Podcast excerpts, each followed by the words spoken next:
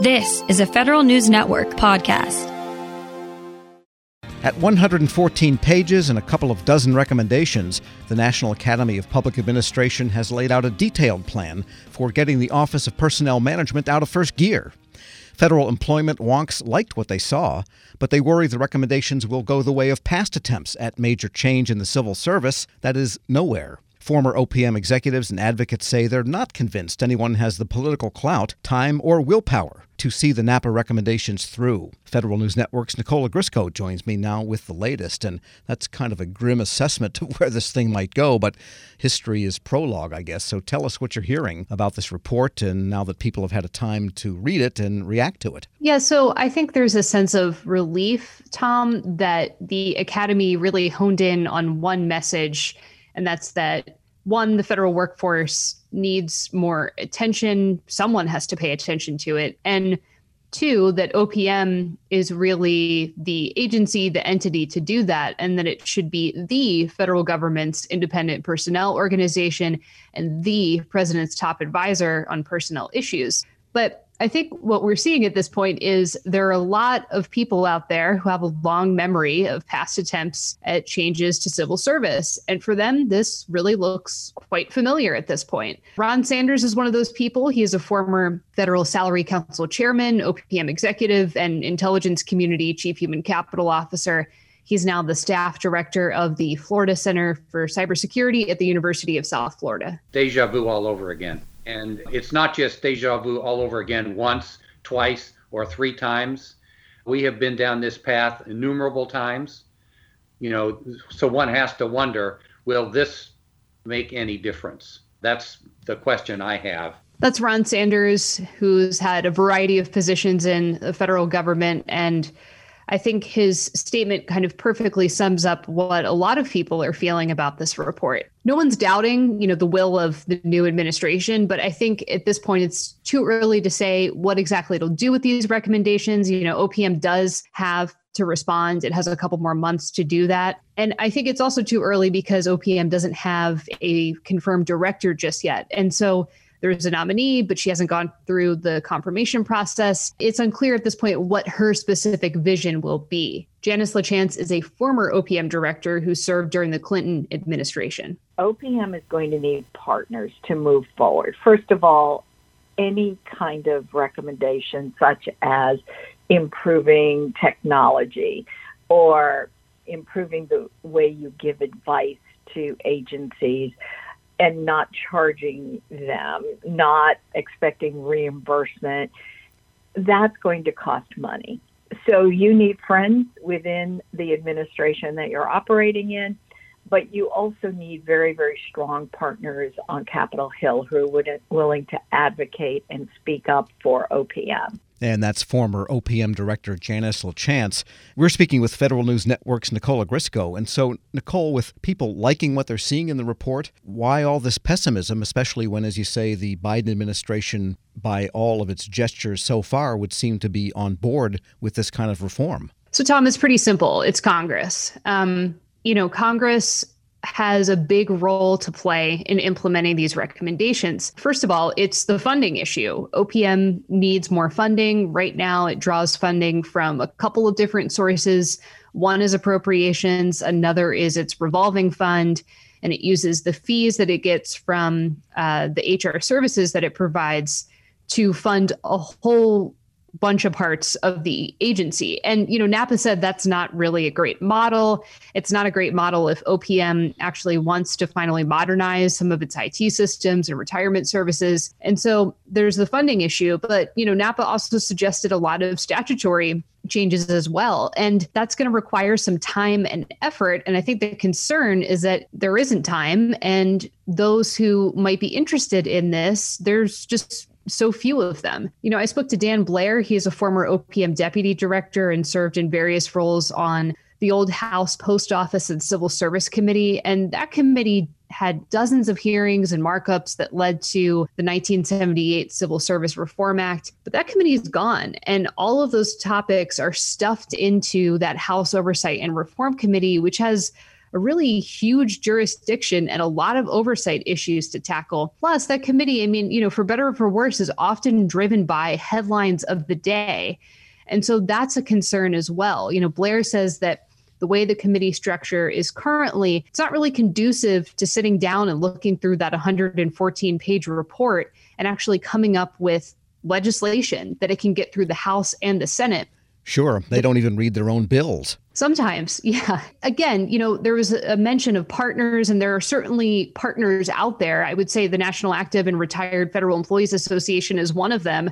They're going through the NAPA report. They're trying to figure out okay, what do we need Congress to do? What could the administration do on its own? And I spoke with Jessica Klement. She's the staff vice president for policy and programs there. And she says, We really only see Congress act when we're in a crisis. And she says, unless we can get the point across that federal human capital is in crisis, none of this is going to be addressed. And she says everyone agrees this is a problem, but no one seems to agree it's a problem enough to fix it. And as you point out, Nicole, there are some prescriptions for Congress to alter Title V in that report. But NAPA also had a lot of recommendations for what OPM could do on its own.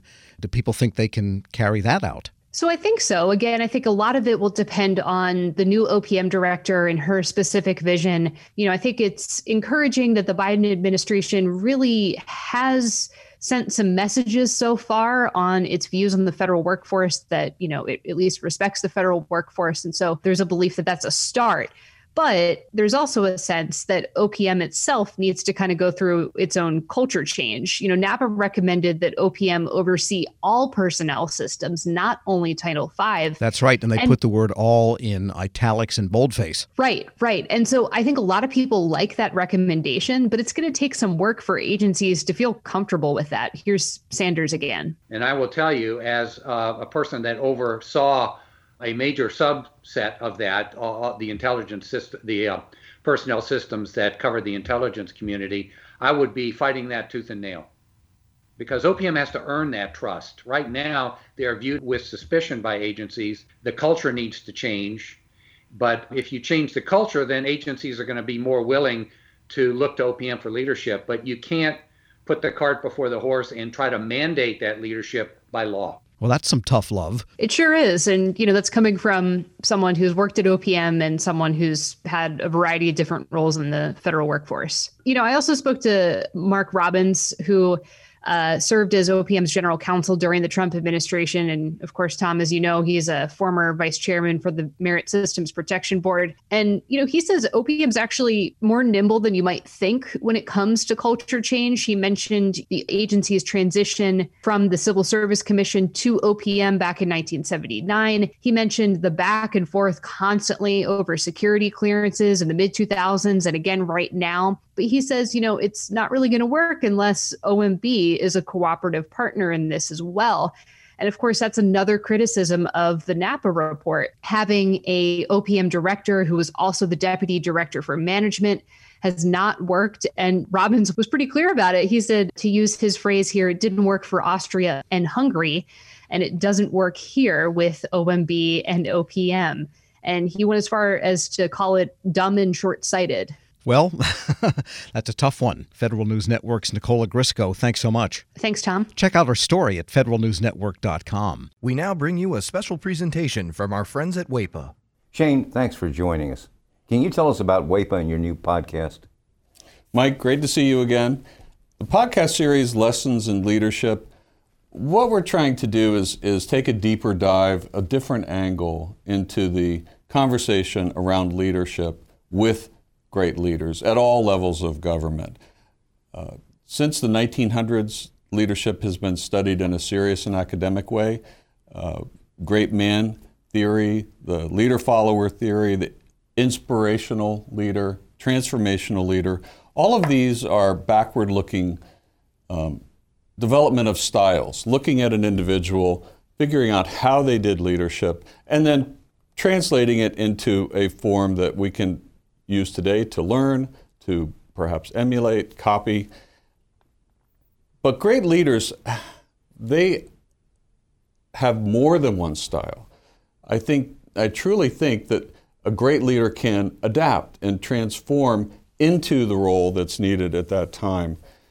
So what we're trying to do is is talk to great leaders and go a level deeper. Tell us about your a story in your past. Tell us an inspiration that really affected your ability to lead others. And this certainly applies in the uh, federal space.